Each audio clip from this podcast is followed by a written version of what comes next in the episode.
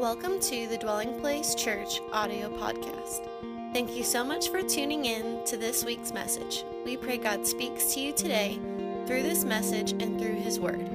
For more information about our church, be sure to visit us on the web at dwellingplacemovement.org. Now, it's time to listen to this week's message.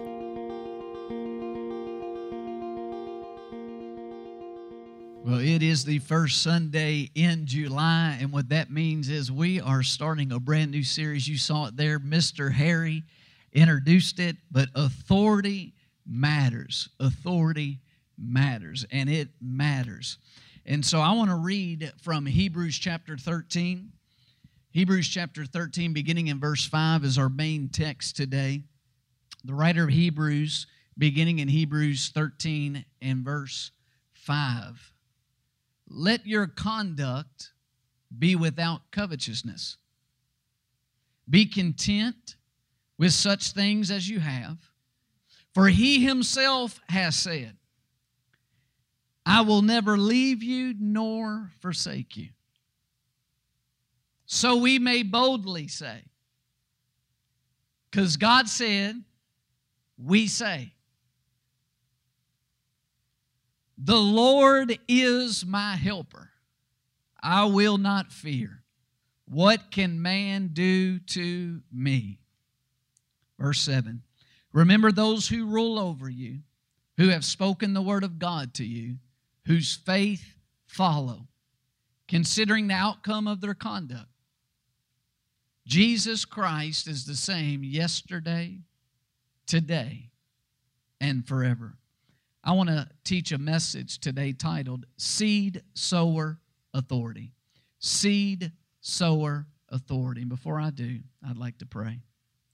Father, I thank you there's a name above every name. It's the name of Jesus. And Lord, I ask that all that that name represents, that Holy Spirit, you would apply the benefits of that name to hearts and to minds, to situations, people today. That your kingdom would come and your will would be done. That the anointing of God would make evident and tangible the reality that Jesus is Lord, his kingdom's at hand. I yield to you, Holy Spirit. Have your way, make much of Jesus. It's in his name I pray. Amen.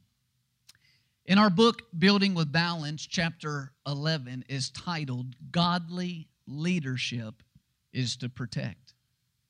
You know, God has given leadership to, in relationship with Him, to express His godliness or His intent for leadership. The issue we face today, and it's an issue that has continually been faced throughout history, is that there's obstacles to godly leadership. There's many, and we talk about it in that chapter, but oftentimes obstacles is because we've not had godly leaders go before us.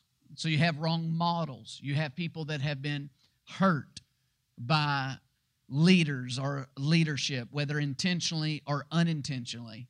And all of this becomes an obstacle to from to people understanding and accepting that godly leadership, that leadership is designed and given by God to protect us and to help us in His design and plan and purpose for our life. And this brings us to the issue of our series, which is authority matters. In our main text today, in Hebrews 13 7, the writer of Hebrews, we don't know who wrote it, but it says, Remember those who rule over you, who have spoken the word of God to you, whose faith follow, considering the outcome of their conduct. Jesus Christ is the same yesterday, today, and forever. When we began to introduce this series and this issue of authority, we got to understand that there are different categories of authority. Let me mention three of them spiritual authority, legal authority, and cultural authority. Spiritual authority speaks to what is oftentimes also referred to charismatic authority.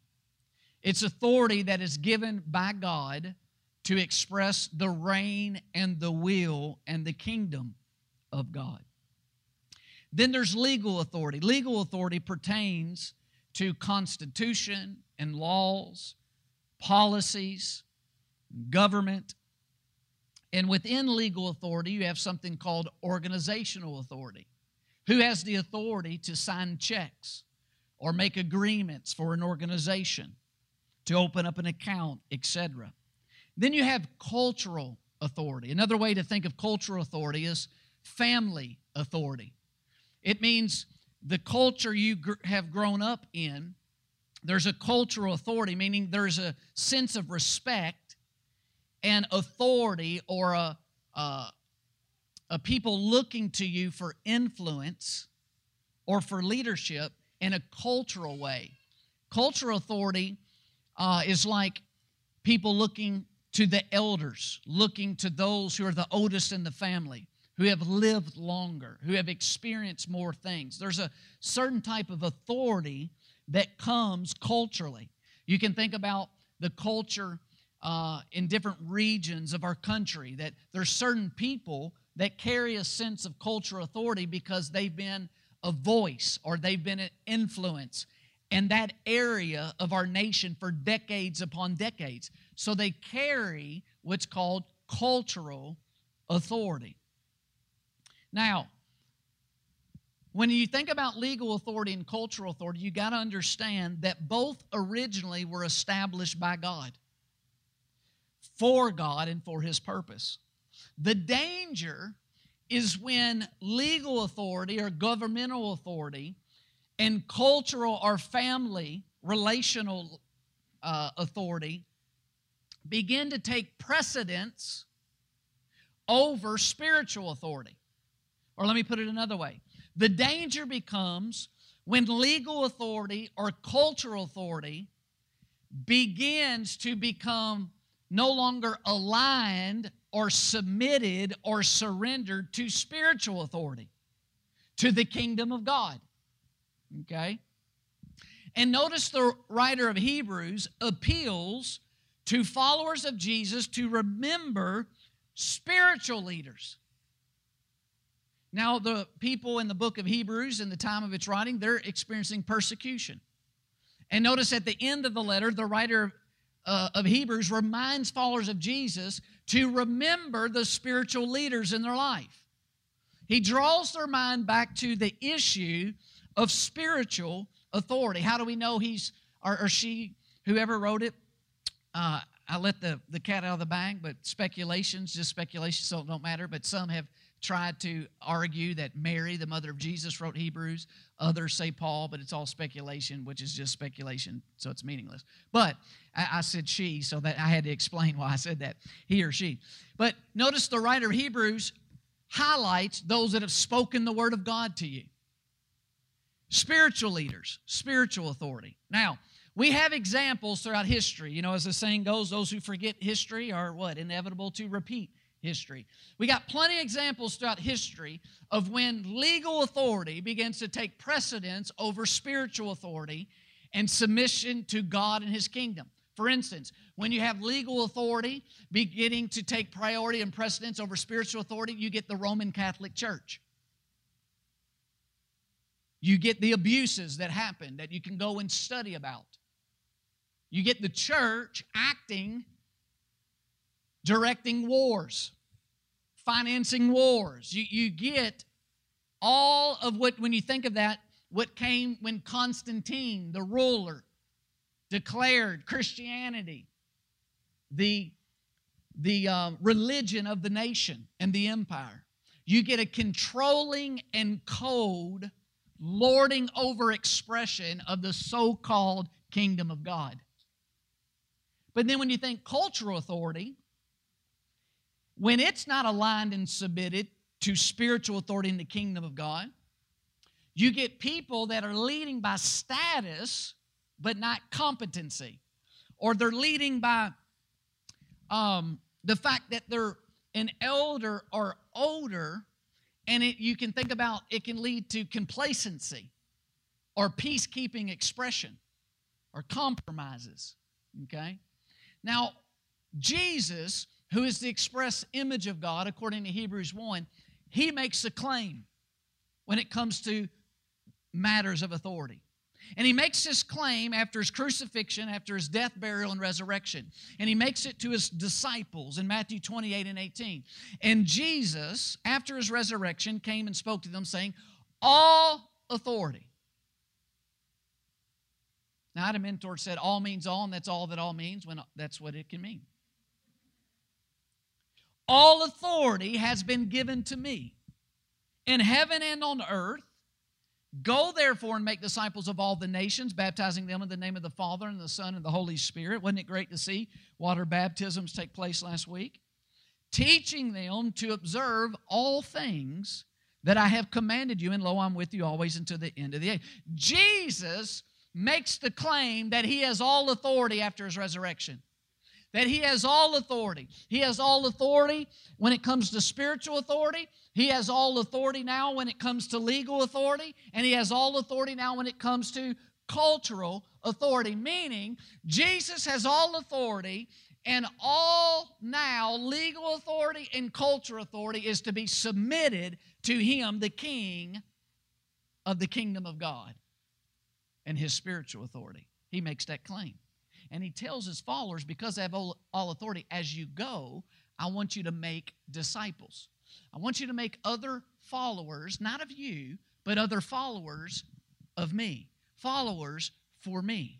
And I want you to do it by baptizing them, leading them to make an outward confession that He alone is the way, the truth, and life, that He alone is Lord, that there's no other name under heaven by which man can be saved, can be forgiven, can get a new heart, can get a new right standing with God, their Creator, can get a new relationship and a new future in God. Then He says, teach them, meaning, find disciples who are willing to take the posture to be a learner. In fact, that's what disciple means. It means to be a learner. To be a learner means I'm willing to be taught, meaning it's a posture of a type of submission. If you're the learner, you're not the teacher. You're the learner. It affects your posture. He says, Go make disciples who will baptize, who's willing to confess me outwardly, that will be taught, and then you observe for them what it looks like to follow me and live out these teachings so that they may do the same.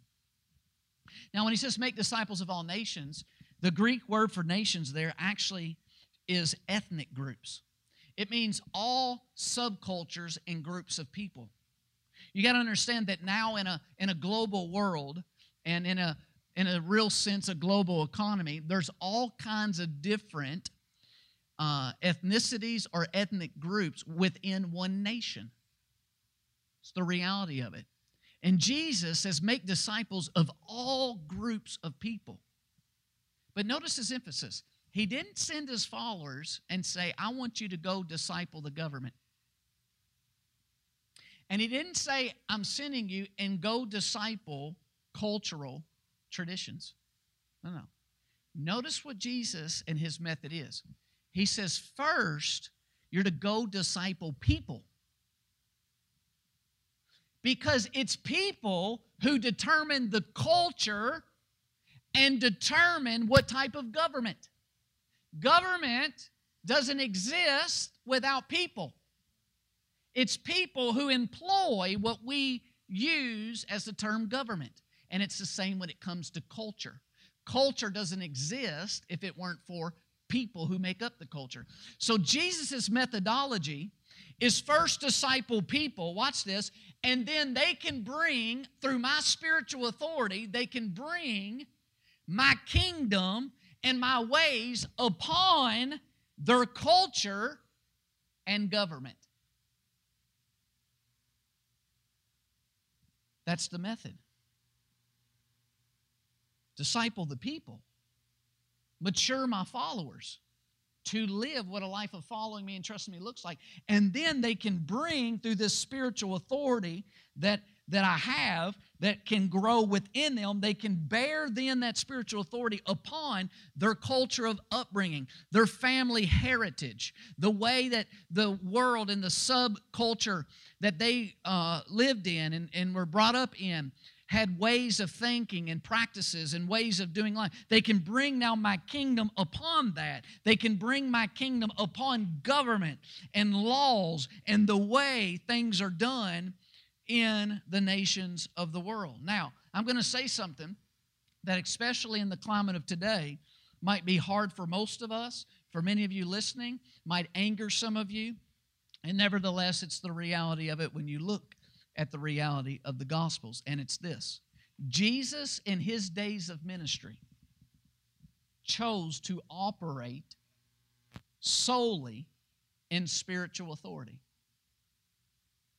He did not seek to accomplish God's will on the earth through the means of cultural authority or legal or governmental authority.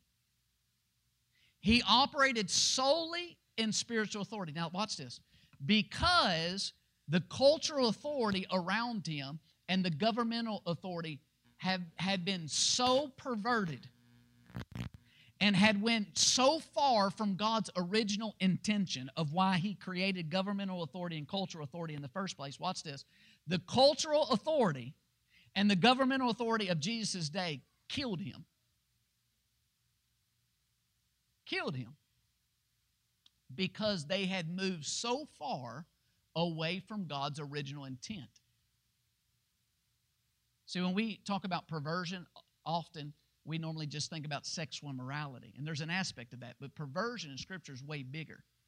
It means to use something contrary to its original purpose and intent and legal authority, governmental authority, and cultural authority had moved so far from God's original intent that when Jesus came and operated in the priority, the primary, most important authority, spiritual authority, those other authorities killed him. They killed him. Now, if you're not familiar with the context of Jesus in the days of his ministry, let me help uh, by the Holy Spirit's help, paint us a little picture. Discipleship was not something new in the days of Jesus. In fact, you can find it all throughout the Old Testament. There was what's called the school of prophets. Uh, uh, Isaiah had disciples, Elijah had Elisha. There was discipleship all throughout. And when Jesus is born, there's different schools of discipleship. And the different schools of discipleship, watch this, was based around how they believed they could bring the will of God, the kingdom of God, the Messiah upon the earth. And the way they believed, we're talking about methodology, that the kingdom would come, determined what group they were. Let me tell you about one. One was called the Essenes. The Essenes were separatists. They believed that the world was so absolutely perverted and messed up that there was no way to interact with it to bring the kingdom of God. So, what God was waiting upon was a group of his followers to leave society, the city, the culture, and to go in the desert and live so separated and pure that if they could be separated and consecrated and pure enough, then the Messiah would come and the kingdom of God would come. That's the Essenes.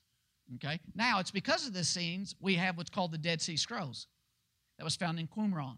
And it's because of them we have and we know that the scripture we have today is still the scripture that Jesus read. That the entire book of Isaiah that's right there in your Bible is the entire, word for word, still what they found in Qumran in the Dead Sea Scrolls.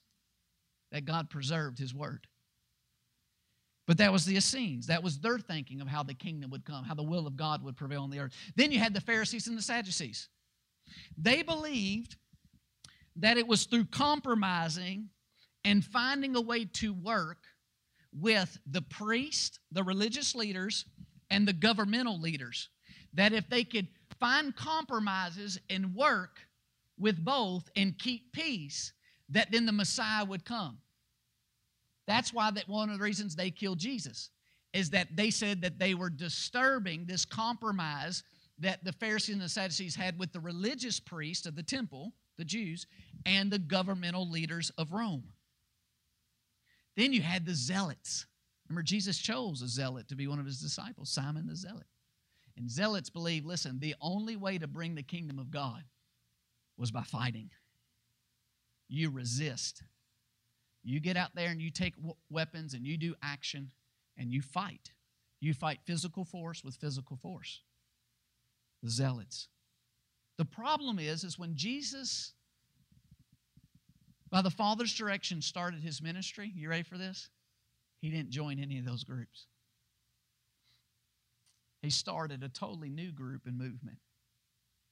I like what Bill Hull says. He says one lesson we can learn from Jesus' refusal to become a political leader is that he didn't see the power of the state as the solution to society's basic problem of sin.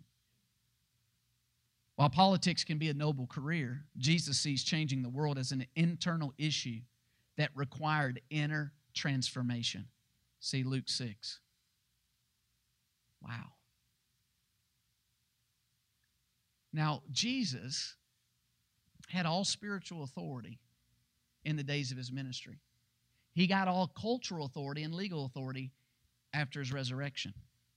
I'm not going to go into the authority of the devil today and how the devil began to pervert and take control of governmental or cultural authority. But Jesus said wherever he was in the days of his ministry, there the kingdom of God was there. Meaning, the ability to experience God's will was available. He said in Luke 4, he quoted from Isaiah 61, The Spirit of the Lord is upon me. He's anointed me to preach good news from the poor. That means there's a way to get out of injustices, there's a way to get out of things that hold you back from excelling, like sickness, and which family, cultural authority you were brought up in. That the gospel's the way to get you above all of that. Okay? Then he said, if you're blind and you have wrong thinking and wrong understanding, the, I, the Spirit of the Lord's upon me to bring light to those that are blind, healing to the brokenhearted, to raise the dead, to cleanse the lepers. He said the anointing, the authority of God was upon him. And yet, there were people, though Jesus had all spiritual authority, who didn't receive the same manifestation or benefit of that authority that others did. Here's the point an individual's heart and choices and posture determined their experience and what the spiritual authority of Jesus could do for them. Now, why is this? Because there's another authority I didn't mention in the beginning. You ready for it? It's called the authority of man and woman. Meaning, it's called the authority of the individual the authority of the human. When God created humans, He gave authority to individual humans the authority to either submit and surrender to His spiritual authority and will or to resist and rebel His spiritual authority. This is why when you go read Old Testament scriptures, you find all these, these uh, things that even Jesus brought up and challenged the Pharisees on. He said, Your law says it. Why are you getting mad at me? But you find all these weird scriptures where it calls humans little gods, little g, or it calls them gatekeepers. And you read that and you're scratching your head saying, What in the world is scripture talking about? What it's saying is, is that God gave you the authority to be a gatekeeper meaning you can open up the gates of your heart, your mouth, your eyes, your ear, your life to His spiritual authority and the reign of God and the authority of God, or you can resist it. And when you resist it, whether we know it or not, according to James 3, we open our gates, our life up to another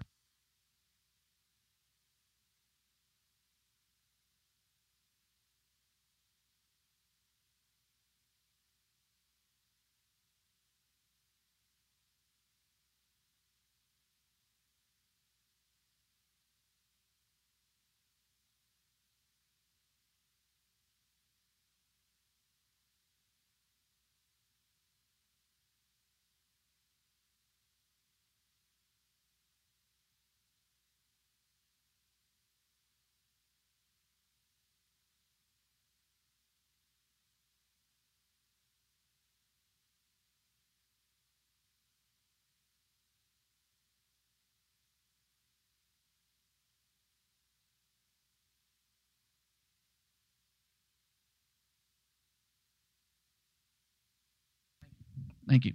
He said, first go and make disciples of people, of individuals, so that from them, their culture, their upbringing, the cultural authority can be influenced. So then governmental authority can be influenced. This is important. Jesus was asked, He said, How will the kingdom of God come? Will you be able to observe it and see, oh, there it is? And He said, No, no. It first, first, not only, but first comes without observation. Meaning, the spiritual authority of God first comes on the inside. He said it's like a seed. If you know anything about a seed, a seed does no good until you plant it. You got to get it into the unseen. But what's on the unseen eventually begins to affect and bear upon the seen. And Jesus said it's the same way with the kingdom of God. It's the same way with spiritual authority. It's the same way that God's will is going to prevail on the earth. It first comes on the inside, on the individual heart and mind of a person who opens up the gate of their life to his spiritual authority. Watch this. And then, as that seed, who Paul says is Christ, as Christ grows in you and in me, we can bring Christ and his kingdom and authority to bear upon our family of upbringing, cultural authority, and governmental authority. That is the methodology that Jesus modeled. Now, all of this is important, and here's the main point of what I said at this point. It means when we talk about spiritual authority, it cannot be completely understood without it being framed within a relational framework or the context of relationships. It was the way, and still is today, it's the way a person relates to Jesus, the one who has all authority, that determines how his authority affects or does not affect their life. Meaning, when it comes to matters of authority, you always have to think about it in a relational context. Meaning, there can be people who have spiritual authority, but if you choose not to relate or see the spiritual authority in them, then the benefit of that spiritual authority upon them won't benefit you. Jesus, do you believe that he was anointed with the Holy Spirit? Acts 10 38. How God anointed Jesus of Nazareth with the Holy Spirit and power? And yet, though he had spiritual authority to fix a person's heart or issue, there's people who didn't receive the benefit of that authority because they didn't perceive that he had the authority or they resisted it. And it's still the same today. Now, let me give you some examples of how Jesus solely operated in spiritual authority. This woman comes to Jesus while he was out in his ministry. Say, Jesus, tell my brother to split the inheritance with me. You know what he says? What does that have to do with me? Because, see, that's outside of the realm of spiritual authority. That falls into the realm of governmental authority. And he says, Who made me a judge? Who made me a arbitrator over you? He says, You got judge, you got governmental authority for that. I'm operating solely in spiritual authority in this time. So he said, Go to the judge for that. And then he tells you remember? He tells the parable of the rich fool. Said the rich fool keeps getting prosper and blessing more, so they keep tearing down what they have and building bigger. And he says that person's a fool. This night the soul will be required. And he says, be rich towards God. Be rich toward God. Then he says, take heed and beware of covetousness. For one's life does not consist in the abundance of things he possesses. What's he saying? He's saying the priority is the kingdom of God. Spiritual authority is the priority. And if we don't get that right, we'll never get our influence or our engagement with cultural authority or governmental authority right. We'll never. It's got to start with right spiritual authority. Then you had the Pharisees and the Sadducees came to him. They said, Is it lawful to pay taxes to Caesar? He says, Why do you test me? Render to Caesar the things that are Caesar's and to God the things that are God. Mark 12. Then he goes into the temple. He starts teaching in the synagogues, and they're amazed and they're saying, Who gave you authority to teach in the synagogue? Uh, they're asking about cultural authority. Like, like what school of discipleship were you a part of?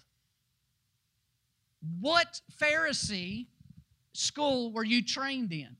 Where did you get cultural or tribal authority to be able to teach with this authority. Then he goes in the temple and he turns over the tables, the money changers' tables. And they say, Where did you get the authority to do this? What seat of government or culture do you occupy to do this? He's operating in spiritual authority. Is that their cultural authority and governmental authority was out of line with spiritual authority. But he was operating only in spiritual authority.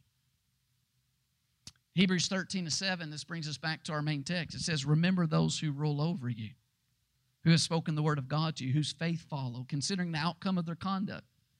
Jesus Christ, the same yesterday, today, and forever. Now, this presents us a challenge when we first hear it. Rule over. Rule over. But that tension and that challenge is relieved and removed when we understand actually what the writer wrote. You got to understand that the first Bible that came in the language of the majority of us, the primary language of English, was sponsored, meaning the translator was paid by King James meaning the king, governmental authority, was paying someone to interpret spiritual authority, the Word of God. Now, you want to imagine tension? Because if you interpret certain things a certain way and it exposes how the king and government are out of the line of spiritual authority, it can get you killed or you can lose your job. And so, unfortunately, in the King James in the beginning, the first English Bible that was translated from the Latin Vulgate, is that you find some scriptures when it comes to leadership translated wrongly, and this is one of them. It's not rule over. In fact, it's a Greek word. You see it there on your uh, sermon card. It's used 27 times in the Gospels in the New Testament. Jesus himself used this word to refer to leadership. But it doesn't mean rule over. Here's what it means it means to lead by going before, and it means to consider and to count meaning biblical leadership is to lead and go before. It's not a leadership that points the way but doesn't go the way. It points to the way that you've already went. That's why the writer of Hebrews says it's a faith that can be followed. It's not just a mental faith, it's a faith that's demonstrated. It's a life of relating to Jesus that can be pointed to. But this really should read Remember those who go before you, who watch over by considering and counting what takes place. Now, let me give you an example. Do you understand that as a pastor in this local church and congregation, there are things that I consider that you have never had to consider? That's part of counting or what biblical leadership is. It's like you come in and you don't necessarily think like who cleaned the building? Or is there enough space in the parking lot? Is the accommodations in the bathroom? You don't have to think about that. But leaders have to go before, and part of going before is envisioning and counting and considering things that followers don't have to. It's part of it. Now, here's the very, very important point. Jesus in Scripture affirms the role of God appointed leaders for our life.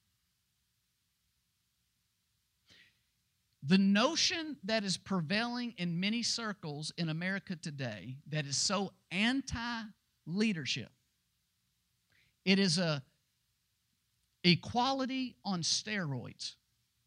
Or pick another um, biological choice. But listen, Jesus is not against leadership. He's just against a certain style and type of leadership. Jesus and his followers in the New Testament is not against leadership where everybody's equal and has an equal say. No. That's equality on steroids. That's unbiblical. And to find the roots for that, go back and read the story of Korah and see God's opinion of that kind of extreme, out of balance reasoning. No, no, no, listen. What Jesus is against, he calls Gentile lording over. It's a lording over.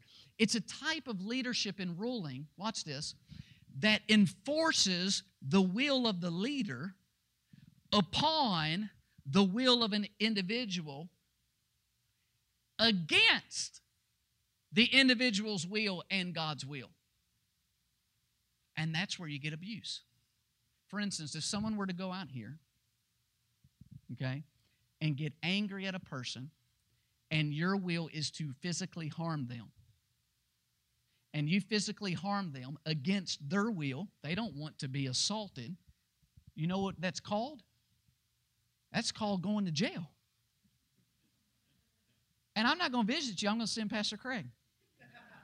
And he heard me say that in the first gathering, so he didn't come to the second gathering. So I don't know who's going to visit you. But no, listen, that's called assault. Because you're you are inflicting your will upon the individual will of another who's not asked for that. That's called Gentile lording over. Listen to me, not even God does that.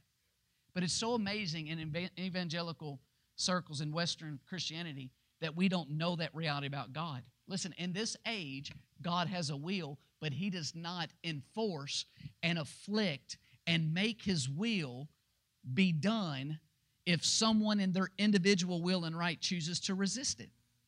If you believe that a homosexual lifestyle is the best lifestyle for you, listen, God lets you choose that. Even though God says that that's not the best life that He's designed for you. If someone wants to absolutely just live maxed beyond their means on credit and on covetousness and things like that, even though it's not God's will, then He lets people choose to use the will, the authority He gave them to do that, even though it's not His will. And so we have to remember it's the same when it comes to godly leadership. That godly leadership is not inflicting your own opinions and enforcing your own opinions and your desires and, and making other people do it contrary to their own will.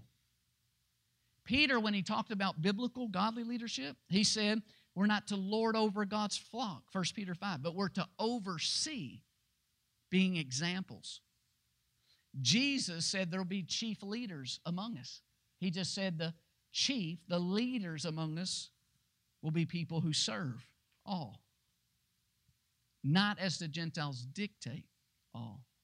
In Acts 15, Dr. Luke said that there were chief or leading men among the brothers or among the local church. Acts 15.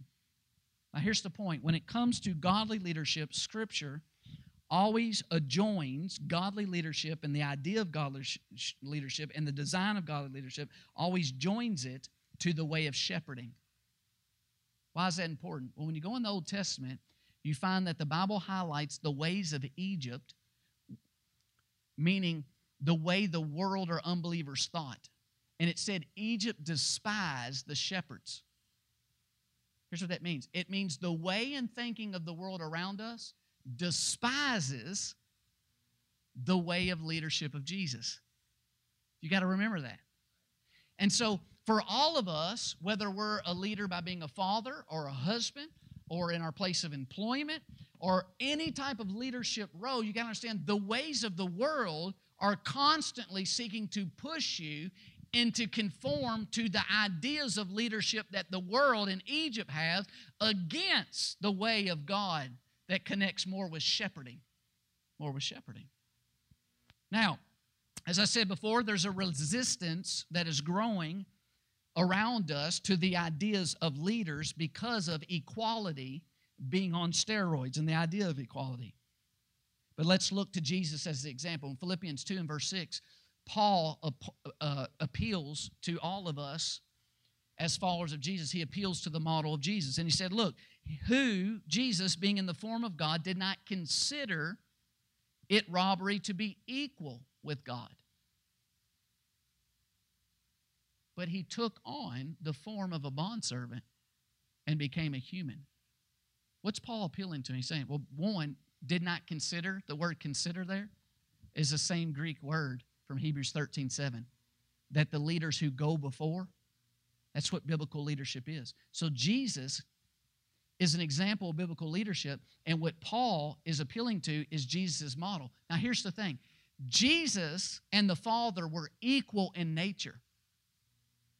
They were equal in nature. You can't say that God the Father is more God than God the Son. They're equal in nature, but watch this, but they're not equal in function. Here's how we know that. Once Jesus, and this is what Paul's saying, took on a body, he could only be at one place at one time. But the Father was still omniscient, omnipresent. He was all knowing and could be everywhere. But Jesus, when he was confined to the body, could only be one place at one time. They're equal in nature, but they're not equal in function. Think about a man and a woman. Man and women are equal in their worth. The most empowering movement ever in the history of the world for women is what you're in right now the church of Jesus Christ, the true church, spirit filled church, rightly dividing the word of God church. But equality on steroids means that we're equal in function as well, and that's not true. We're equal in worth, but not equal in function. Because when you think about marriage, if you think you're equal in function, then we need a good biblical, healthy sex education course for you. We're equal in worth, but we're not equal in function. Men alone have seed, women have receptors, womb, carriers.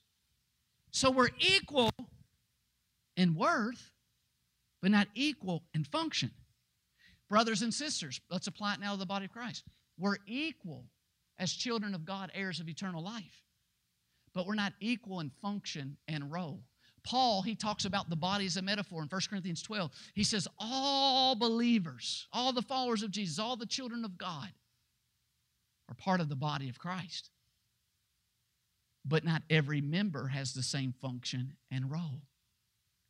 So, equality doesn't mean that now we're just equal in voice or equal in role. No, no, we're equal as children of God, but we are all not equal in what we have to count and consider. We're not equal in function. In function. So let's talk now about this leading. Because the writer of Hebrews, in Hebrews 13 7, he appeals and he speaks of leaders. So for leaders and godly leadership, what does leading look like? Well, notice he says, those who spoke the word of God to you. Godly leadership speaks the word of God, rightly divided, rightly applied. And they apply and they seed and sow the seed of God's word into the soul of the kingdom of God, which is the hearts and minds of people. And they do it when it's in season and out of season. They sow God's word whether it's culturally acceptable, governmentally acceptable, but it's always spiritually acceptable for godly leaders to sow God's word. Not their opinions, but God's word rightly applied. Then he says this about biblical leadership. He says, whose faith follow. So it's not just a talking, even of God's word for biblical leaders. It's a doing and a following Jesus who is Lord.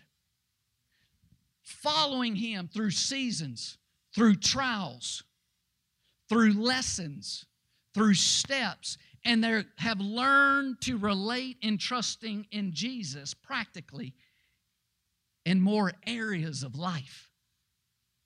Because listen, leaders go first.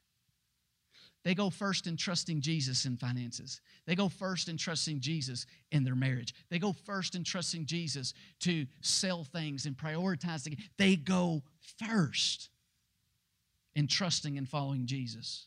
Here's what it looks like Paul in Philippians 3 7 and 8. He says, But what things were gained to me, these have counted loss. You know what counted is? Same Greek word.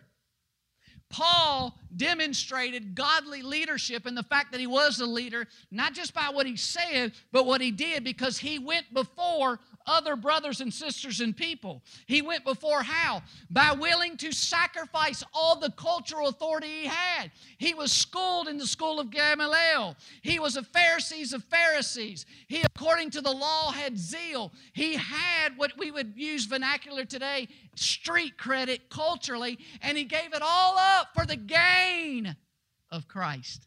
That's what spiritual leadership looks like. He had faith, relational trust to Jesus, that the gain of Christ was the true gain.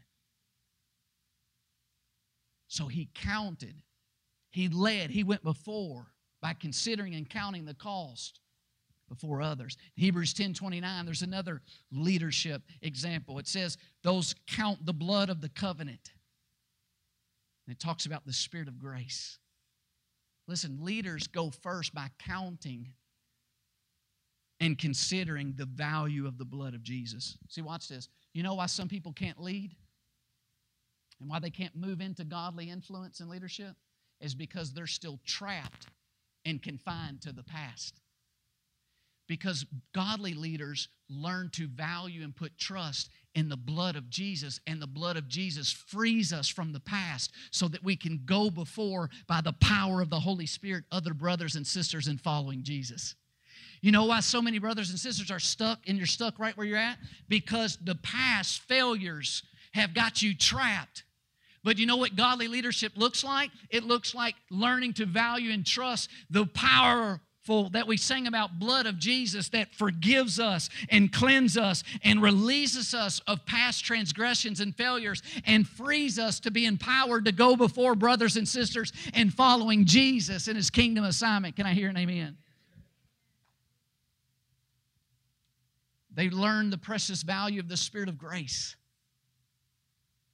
They have learned to count that that following Jesus is not based on our own merits and our own ability and our own capacity and our own education, but they've learned to count by going before, trusting in the Spirit of grace to enable them. That all that we need for life and godliness has been made available to us, that we may be partakers of the divine nature, 2 Peter 1. Here's another one. Godly leaders go before in their faith by counting it all joy when they're in various trials. That's what the Apostle James said in James 1 2. He said, My brethren, count it all joy. You know what count means? Same Greek word. Count it all joy when you fall into various trials. Why? Because godly leaders have learned that various trials are the needed context for the production of the needed trait of Christ to be manifested in their life. And therefore, they've shown godly leadership by being able to, in relationship to Jesus, trust Him in trials that it's producing the trait of Christ in them and through them. And they do it joyfully. How about this one? Hebrews 11 11, it talks of Sarah, her godly leadership. And it says, because she judged him faithful who had promised.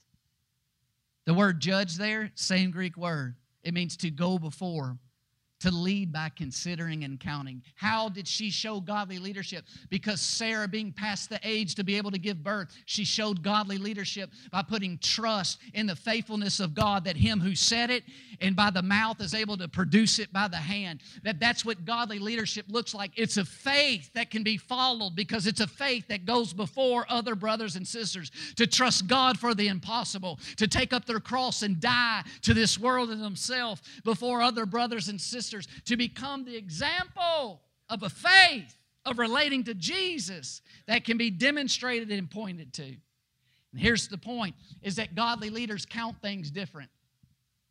They measure things different.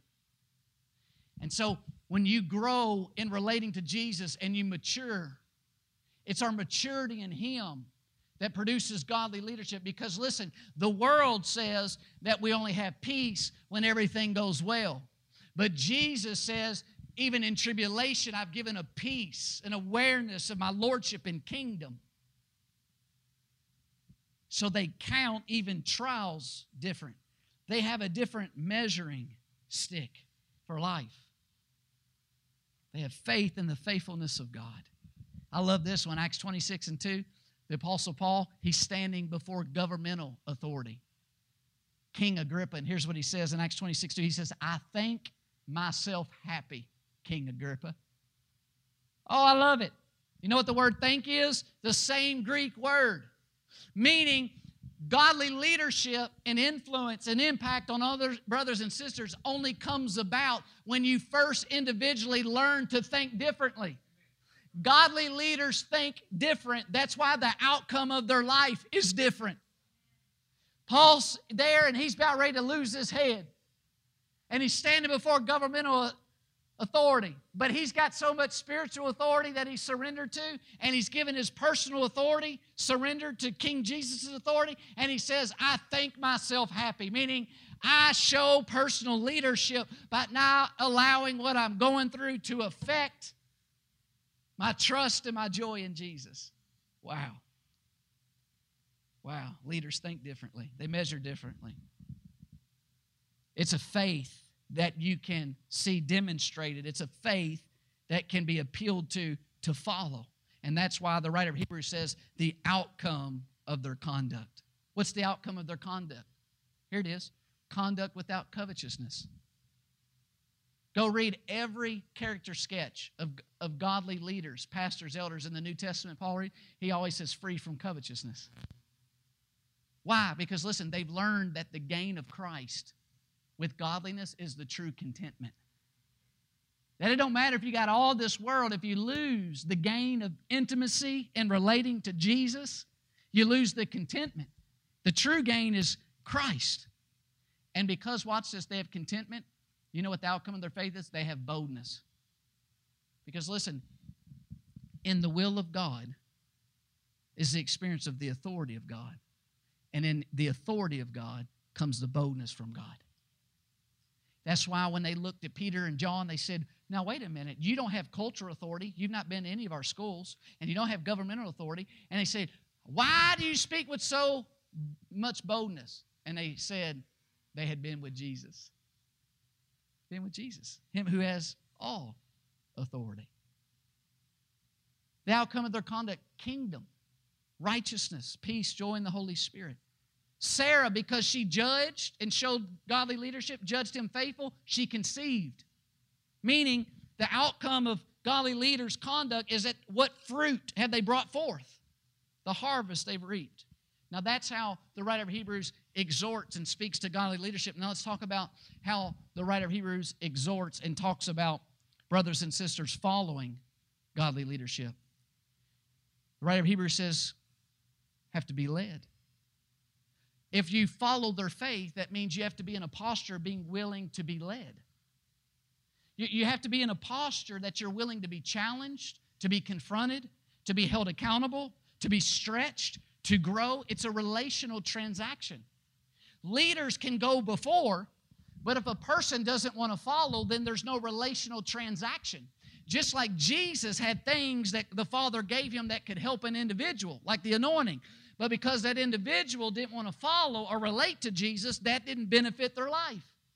So followers have to be willing to be led for the benefit to come to their life. Now let me give you 1 Timothy 6 1. Paul writes to Timothy and he says, Tell the brothers and sisters, tell them, let as many bondservants as are under the yoke count their own masters worthy of all honor. Casey, you can come. So that the name of God and his doctrine may not be blasphemed. Now that's a modern Modern day would be like this let the employee who's under the yoke count their own bosses worthy of all honor, so that the name of God and his doctrine may not be blasphemed. Meaning, God cares about how followers of Jesus relate to their employers and their bosses. Why? Because it affects our ability to influence culture I like to put it this way if you have a hard time honoring your boss, you will certainly have a hard time honoring God in spiritual leadership. Let me explain. If you murmur and get so upset and let all kinds of filth come out of your mouth and complain and do all that, listen, when your boss asks you to redo a project, how do you think you're going to respond when God asks you metaphorically to die to your own life and desires? There ain't a chance. So the unsubmissive to human leadership would, if in a leadership role, be unsubmissive to the one Jesus they have to give an account to. That's what the Bible teaches. They say, wait a minute, Pastor, you don't understand. You don't understand the boss that I serve. Well, let me ask you this. If you're a follower of Jesus, did He lead you to that job? Are you led by the Spirit?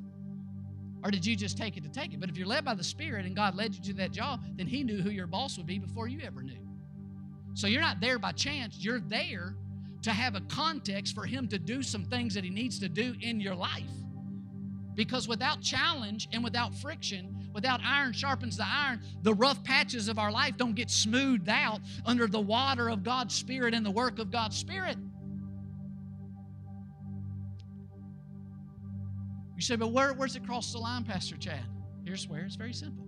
If they ask you to do something illegal, immoral, heretical, unethical, or it goes against the command and will of God. It's like the early disciples say, it's better for us to obey God than men. The cultural authority and the governmental authority, the religious leaders who are also Pharisees, Sadducees, working in conjunction with Rome, they told Peter and John, said, Don't preach in that name again. Said, Sorry. It's better for us to obey God than obey you. We're going to preach the name of Jesus because there's no other name under heaven by which man can be saved. And He alone is the King of the kingdom, and He alone can fix the issues of this society. So the question, challenging question is this to resist your boss, that's where God has you. Is that resisting Christ? To harbor a bad attitude? Is that actually harboring? Because who has all authority now? Jesus, his claims is now I have all authority. I'm actually the owner of this business, whether the people who on paper own understand it or not. Well, that's challenging. But that's what Jesus challenges us with. I would never follow any spiritual leaders that hadn't been through those challenges. You want to know mine? I can, I can we can sit down and I can hash it out and tell you. I can appeal. Here's what when I was in this, and here's how the Lord did this to me, and here I had to face this. Because that's how God prepares godly leaders. You don't get David without context for David to see that he'll make the same mistakes as his leader if God doesn't do a work in his heart. Because when you're a follower, listen, when you're a follower, there's things that you don't even have to count or consider because you're not a leader that has to go before in that area. So if you don't learn these lessons, when you get there, you won't be equipped for the role. Because there's things now you don't even have to think about that when you're a leader, you're going to have to think about, and also all the other things you're already thinking about. So, following, and that's why when it comes to following, he says, remember and consider. He talks about your personal leadership. Or the writer of Hebrews in Hebrews 13 says, continue in love, be hospitable. Don't refuse him, Jesus, who speaks from heaven have a heart that's open, ears to hear. Find grace that you may serve God acceptably. You can't serve God acceptably by yourself. God, that's the gospel. He never asked and expected that. We only serve God through relating trust, trust in a trusting way to Jesus so that the grace of God can empower us. Get covetousness. Don't live above your means. Don't be a slave to debt. Learn that the Lord is your helper. But then here's the key Will you trust his design? You say, What design, Pastor Chad? Here it is Ephesians 4 8. Therefore, he says, when he, Jesus, ascended on high, he led captivity captive and he gave gifts to men. You know, God gave gifts to you? That gets exciting until I read the rest of the passage. And you say, Oh, that's the gift? I didn't want that. That doesn't sound like Christmas, or a good one at least. He gave gifts to men. Now, this he ascended, what does it mean that he also first descended to the lower parts of the earth? He who descended is also the one who ascended far above all the heavens that he might fill all things. And he himself gave some to be apostles, some prophets, some evangelists, some pastors and teachers for the equipping of the saints for the work of ministry, for the edifying of the body of Christ. Listen to me. If you find any believer that has not been equipped for their role and their work of the ministry of Jesus Christ in expanding the kingdom God on the earth, I'll show you a believer that doesn't have relational transaction with apostle, prophet, evangelist, pastor, teacher, with godly leadership in their life. Those are the gifts given to us to equip and prepare us for what we were ultimately created in Christ for. Listen to me.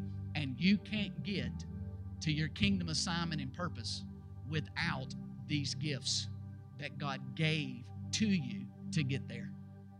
So when you find a brother and sister that's not there or not being currently equipped, you find someone that's not learned to be able to relate to God's design of how to get you there, which is through godly leadership.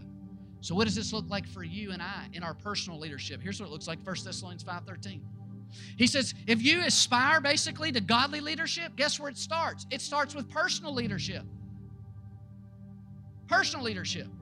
If you want to lead others in God's kingdom in a godly way, you have to first learn to trust Jesus in leading your own life.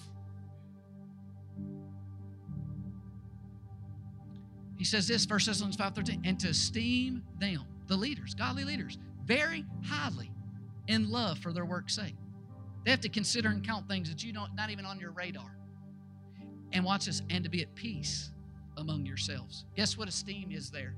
Same Greek word we've been looking at all day. Biblical leadership. If you aspire to biblical godly leadership, which is a noble thing, Paul said, 1 Timothy 3, then it first starts with personal leadership. Start going before other brothers and sisters by honoring and esteeming the already godly leaders. If you aspire to be a godly leader and you can't esteem already the leaders, it's not going to work. So I just need to blow off steam.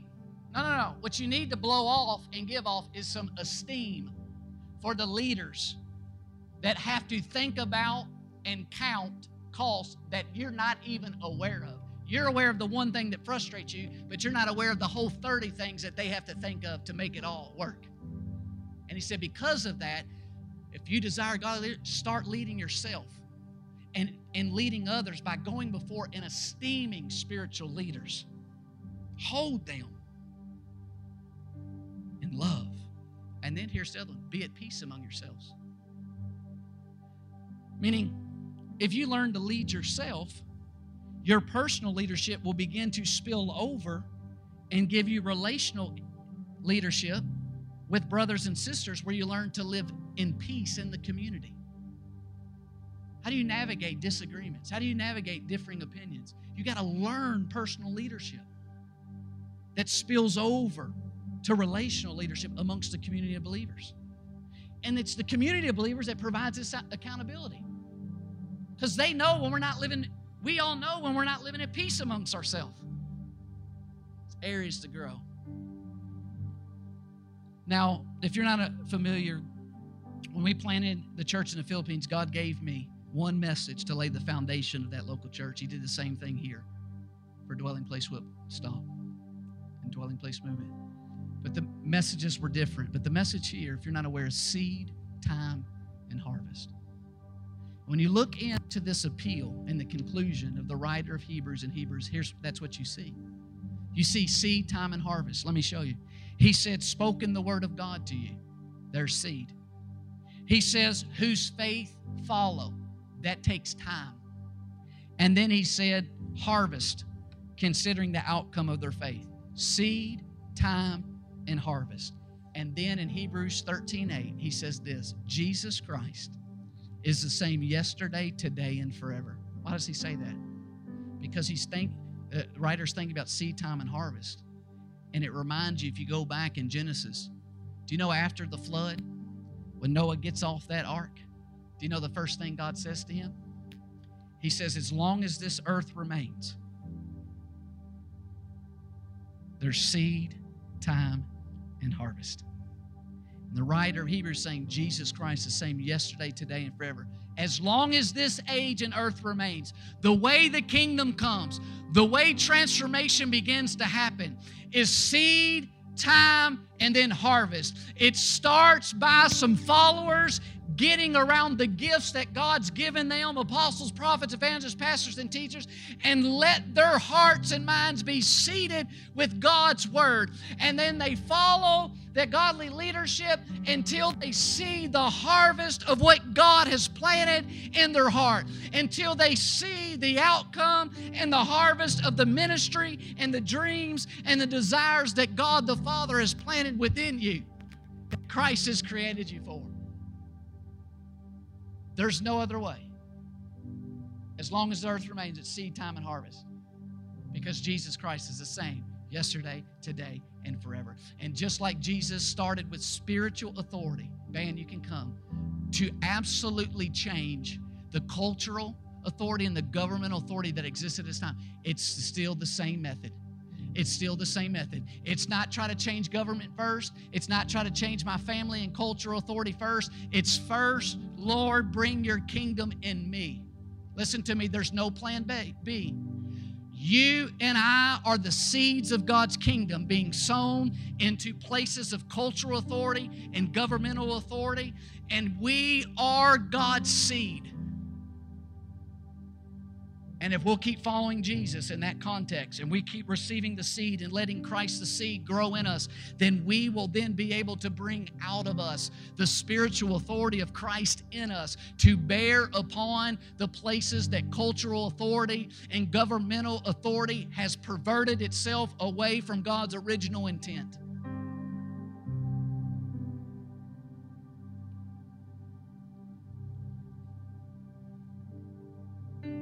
And you and I, we have seed sower authority. Say, what do you mean? Listen. The way the authority of God increases in your life, meaning the expression of it, is three things seed, seed of character, and seed of charisma.